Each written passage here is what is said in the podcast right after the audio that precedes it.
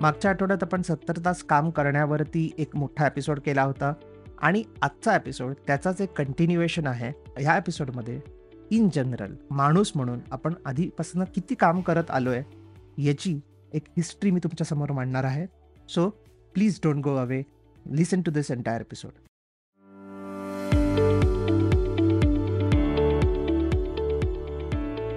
This podcast is a labour of love. हा podcast मला produce करायला जेवढी मजा येते, तेवढंच आय होप तुम्हालाही ऐकून याचा उपयोग झाला असेल. तर आता तुम्ही या पॉडकास्ट प्रोडक्शनमध्ये माझी साथ देऊ शकता. शो नोट्समध्ये दिलेल्या एका लिंकवर जाऊन तुम्ही माझी एक कॉफी स्पॉन्सर करू शकता किंवा एक अख्खा heavy lunch. Keep listening and sharing this podcast. Thank you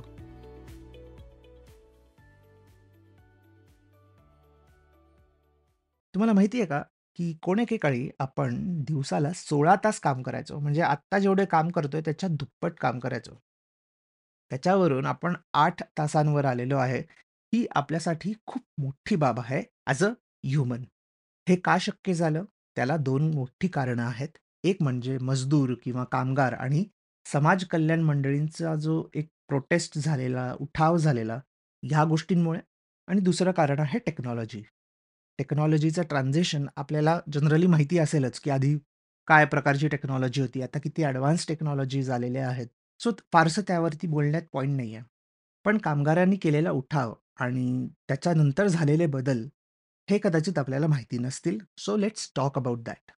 पण कामगार वगैरे पण त्यांच्याही आधी आपण थोडं आधीच्या काळात जाऊया, एकदम पुरातन काळामध्ये. सो 1960 आणि 70च्या दशकापर्यंत असा समज होता, की आपले पूर्वज दिवस-रात्र काम करायचे. त्यांना अन्न गोळा करण्यासाठी अनेक तास काम करावं लागायचं. पण त्यावेळेला याच्यावरती एवढा रिसर्च झालेला नव्हता. हळू-हळू या विषयात लोक उतरू लागले होते. अँथ्रोपॉलॉजिस्ट म्हणजेच मानववंशशास्त्रज्ञ रिचार्ड ली आफ्रिकेच्या कालाहारी वाळवंटात गेले. त्याने जू हॉन्सी नावाच्या ट्रायबल किंवा हंटर गॅदरर ह्या जमातीबरोबर त्यांनी जंगलात राहायचं ठरवलं. त्यांच्यासोबत राहून रिसर्च करायला त्यांनी सुरू केलं. आता आपले खूप पूर्वीचे पूर्वज एक्झॅक्टली काय करायचे, ह्यावर अनेक थिअरीज होत्या. पण त्यांना आजच्या दिवसात आपण स्टडी करू शकत नाही. पण जू हॉन्सी ट्राइब ही जगातील हंटिंग करणाऱ्या ट्राइब्सपैकी शेवटची ट्राइब आहे. त्यामुळे ते काय करतात, कशावर किती वेळ घालवतात, हे आपल्याला जर कळलं, तर पूर्वीचा मानव काय करत असेल, यावर आपल्याला थोडं पुढे जाऊन संशोधन करता येऊ शकतं आणि त्याच्यात आपल्याला मदत मिळू शकते. आणि म्हणून बरेच लोक हल्ली त्यांच्याबरोबर राहून, त्यांच्या वेगवेगळ्या गोष्टी पाहून माणसाचा इतिहास जाणून घेण्याचा प्रयत्न करत असतात. आणि म्हणून ते किती तास काम करत होते, यावरून आपल्याला कळेल, की माणूस इन जनरलच किती तास काम करत होता. सो रिचार्ड लीने तो रिसर्च सुरू केला. ते कसे जगतात, हे त्यांना जाणून घ्यायचं होतं. वेगवेगळ्या ॲक्टिव्हिटीजना किती वेळ देतात, हे त्यांना जाणून घ्यायचं होतं. त्यावर त्यांनी संशोधन सुरू ठेवलं. आणि सर्वांना आश्चर्य वाटतील असे रिझल्ट्स त्यांनी मांडले. तो म्हणाला, की ते आठवड्यातून फक्त 12 ते 19 तासच काम करतात. काम करणे म्हणजे अन्न मिळवण्यासाठी किती तास घालवणे, हा एक बेसिक फंडा. पण त्याच्या रिसर्चनंतर अनेक तज्ञांनी याबद्दल अधिक चौकशी करण्यास सुरुवात केली. त्यांच्या असे लक्षात आले, की ते 12 ते 19 नव्हे, तर 40 ते 45 तास काम करत होते. अगदी पुढे जाऊन रिचार्डने देखील ह्याचं समर्थन केलं, की हो अ, 40 ते 45 तासच काम करत होते. आणि जर तुम्ही पाहिलं, तर सध्याचं जे ॲव्हरेज किंवा एक वर्ल्ड वाईड किती लोकं ऑन ॲव्हरेज काम करतात, तर तो सेमच आकडा आहे 40 ते 45 तास. सो म्हणजे काय, की आपल्यात आणि आपल्या पूर्वजांमध्ये फारसा फरक नाहीये. राइट? हे थोडं इंटरेस्टिंग आहे म्हणून मी एक अ, तुमच्याबरोबर हे शेअर केलं. आता आपण डायरेक्ट इंडस्ट्रियल रिव्होल्यूशन नंतरच्या काळात जाऊयात. जिथे आपल्याकडे फॅक्टरीज होत्या, सगळ्या नव्याने सुरू झालेल्या होत्या आणि युरोप आणि इतर भागांमध्ये काय-काय झालं, हे आपण जाणून घेऊयात. पोस्ट इंडस्ट्रियल रिव्होल्यूशन म्हणजेच साधारणपणे 1850 सालानंतरच्या गोष्टी आपण आता बघूयात. तेव्हा आपण 16-16 तास काम करायचो. अनेक समाजसुधारक म्हणायचे, की एवढं काम करणं योग्य नाहीये. पण त्या काळात भांडवलशाही ज्या अ, जोमाने सगळीकडे चालू होतं आणि त्यावेळेला बिझनेसेस क्रूर किंवा एकदमच मनी माइंडेड होते. सो कामगारांचं भलं करणं वगैरेच्या गोष्टी त्यांच्या पचनी पडल्या नाहीत कधीच. दिवसातून आपण कोणीही आठ तासच काम करावं, अशी बहुतांश लोकांनी मागणी केली. पण त्याला काही यश आलं नाही. पण सर्वात मोठा आवाज होता रॉबर्ट ओवेन यांचा. रॉबर्ट ओवेन हा एक बिझनेसमॅन होता आणि कामगार हक्कांचे कार्यकर्ता होता. ते वेल्समध्ये होते आणि 1817च्या आसपास त्यांनी एक भूमिका स्पष्ट केली होती, की 8 तास काम, 8 तास मनोरंजन आणि 8 तास आराम ही फिलॉसॉफी त्यांनी मांडली. पण यश काही लगेच आलं नाही. ही आयडिया सगळीकडे पसरायला खूप वेळ लागला. मग कशा पद्धतीने या गोष्टी चेंज झाल्या, हे आपण जरा बघूयात. 1847 मध्ये यूकेच्या पार्लमेंटमध्ये फॅक्टरीज ॲक्ट लागू केला. पण त्या कायद्यात अ, असं लिहिलं होतं, की महिलांनी आणि मुलांनी अ, दिवसाला फक्त जास्तीत जास्त 10 तास काम करावं. पण पुरुषांचा त्यात उल्लेख नव्हता. त्यामुळे स्ट्रगल जो आहे तो सुरू झाला. नंतर काही वर्षांनी त्यांनी त्या तरतुदी शिथिल केल्या आणि पुरुषांना देखील मॅक्सिमम 10 तास काम करण्याचाच कायदा आणला. 1848 मध्ये फ्रान्समध्ये खूप मोठ्या प्रमाणावर कामगारांचा उठाव झाला, ज्याला आता फ्रेंच रेव्होल्युशन ऑफ 1848 म्हणतात. त्यानंतर गव्हर्नमेंटने कामाची वेळ फक्त एका तासाने कमी केली. फक्त एका तासाने. मग फ्रान्समधनं आपण लगेच यूएसमध्ये जाऊया. आपण ते 1848 चा रेव्होल्युशन बघितलं. त्याच्यानंतर 1886 मध्ये यूएसमध्ये तशाच प्रमाणाचा फार मोठा गदारोळ झाला. मग 1 मे 1886 रोजी शिकागोच्या रस्त्यावर कामगारांनी, युनियन्सने, समाजसुधारकांनी सगळे एकत्र आले. त्यांनी रस्त्यावर परेड वगैरे केले आणि 8 तासाच्या कामाची मागणी सर्वांकडनं आली. शिकागोच्या रस्त्यावर तब्बल 35,000 कामगारांनी नोकरी सोडून परेड करायला सुरुवात केली. लोकांनी इतर कामगारांना काम बंद करण्यास सांगितले आणि संपात सहभागी होण्याचे आव्हान दिले. त्यामुळे कायदा आणि सुव्यवस्थाची मोठी कोंडी निर्माण झाली. संप हळूहळू हिंसक देखील झाला. कोणीतरी पोलिसांवरती बॉम्ब टाकला. साठ अधिकारी जखमी झाले, आठ मेले आणि असंख्य कामगार जखमी झाले, बरीच लोक मेले सगळीकडे नुसता रक्तपात झाला होता. बरेच दिवस गोष्टी हाताबाहेर जात होत्या आणि मग हळूहळू जेव्हा शांतता पसरली, त्यानंतर या पर्टिक्युलर इन्सिडेंटवरून धडा घेऊन गोष्टी हळूहळू चेंज होत गेल्या. आणि आज एक मे हा दिवस आंतरराष्ट्रीय कामगार दिन म्हणून आपण साजरा करतो. त्याच्यानंतर एटीन सिक्स्टी सेवनमध्ये आपण जाऊयात थोडंसं मागे. एटीन सिक्स्टी सेवनमध्ये काल मार्क्सचे दास कॅपिटल प्रकाशित झाले होते आणि मार्क्सच्या विचारसरणीत कामगार कल्याण कसे केंद्रस्थानी होते हे आपल्या सर्वांना माहिती असेलच. हळूहळू यू एसमध्ये आठ तासांची मागणी सगळ्यांकडून सुरू झाली. Eighteen ninety एटमध्ये United Mine workers, nineteen O फाईव्हमध्ये printing industry असं करत-करत हळूहळू यू एसमध्ये विसाव्या शतकाच्या सुरुवातीच्या काही वर्षांमध्ये बऱ्याच इंडस्ट्रीजमध्ये यूएसमध्ये आणि युरोपमध्ये आठ तासाचा कामाचा दिवस हे एक स्टँडर्ड होत गेलं.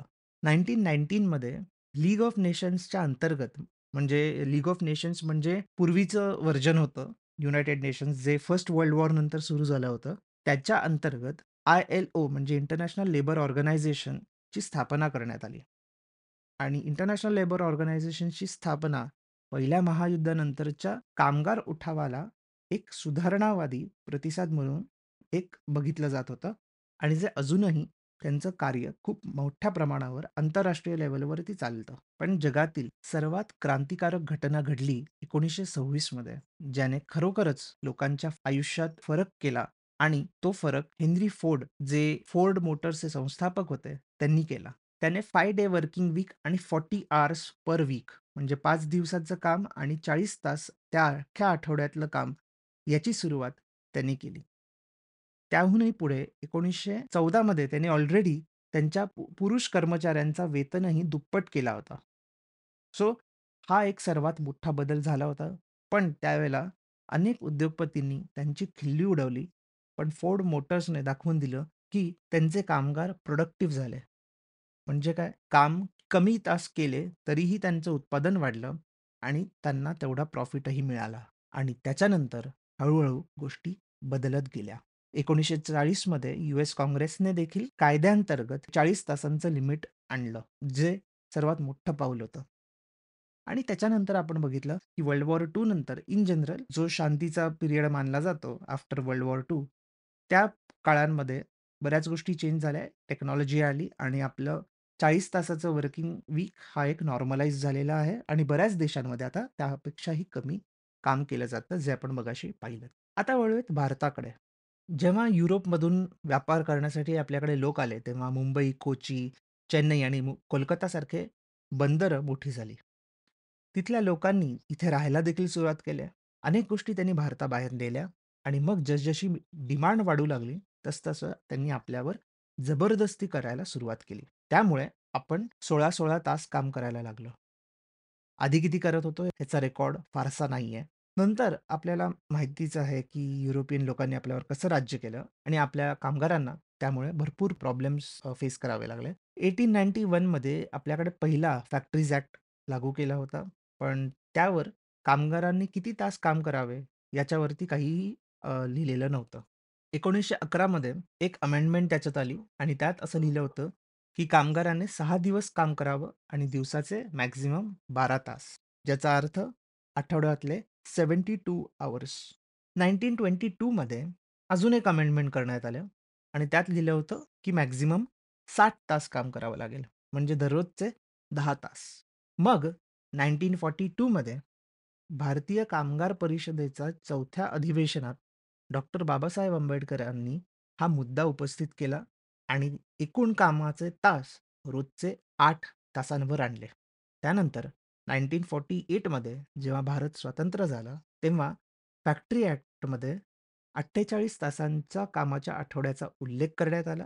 म्हणजेच सहा दिवसांचं काम आणि दर दिवशी आठ तास काम करणे ही एक मॅक्झिमम लिमिट झाली, जी कायद्याअंतर्गत त्याच्यानंतर आणली गेली. सो त्याच्या पलीकडे जाऊन कोणी काम करत असेल, तर त्याला ओव्हरटाईम कन्सिडर करतात. पण आता एक छोटासा प्रॉब्लेम झालेला आहे. तो म्हणजे नवीन जे अ, लेबर कोड आलेला आहे, कामगारांसाठी जो नवीन कायदा जो सरकारने एक रिकमेंडेशन केलेला आहे, त्यात 8 तासांवरून हा आकडा 12 तासांवर नेलेला आहे, जो कुठेतरी प्रॉब्लेमॅटिक आहे.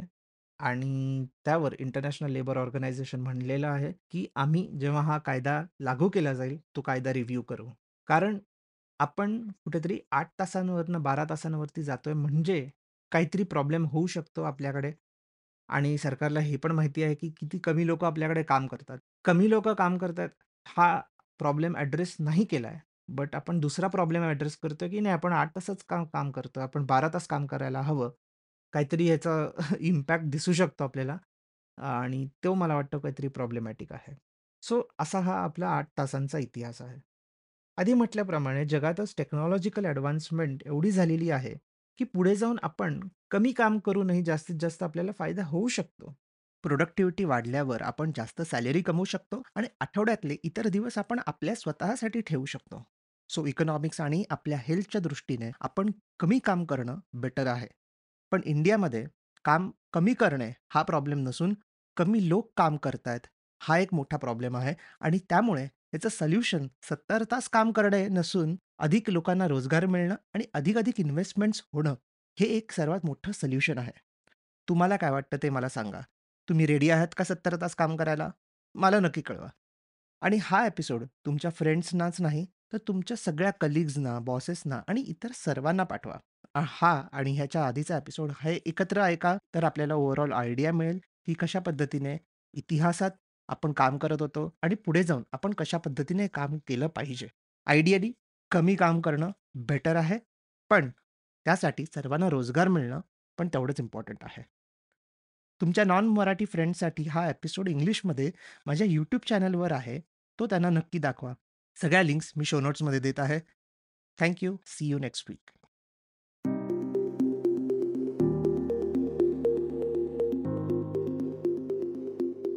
तुम्ही हा episode Spotify, Apple Podcasts, BingePods, Gaana, Jio Saavn, Amazon music, Wink music apps, icon गलीच्या वेबसाईटवर आणि कुठल्याही लिडिंग पॉडकास्ट ॲप्सवर ऐकू शकता. मी दर सोमवारी नवीन एपिसोड घेऊन येतो. तुमचा फीडबॅक आणि सजेशन्स शो नोट्समध्ये दिलेल्या माझ्या ब्लॉग, लिंकडिन किंवा ट्विटर अकाउंट्सवरून मला नक्की कळवा. See you in the next week.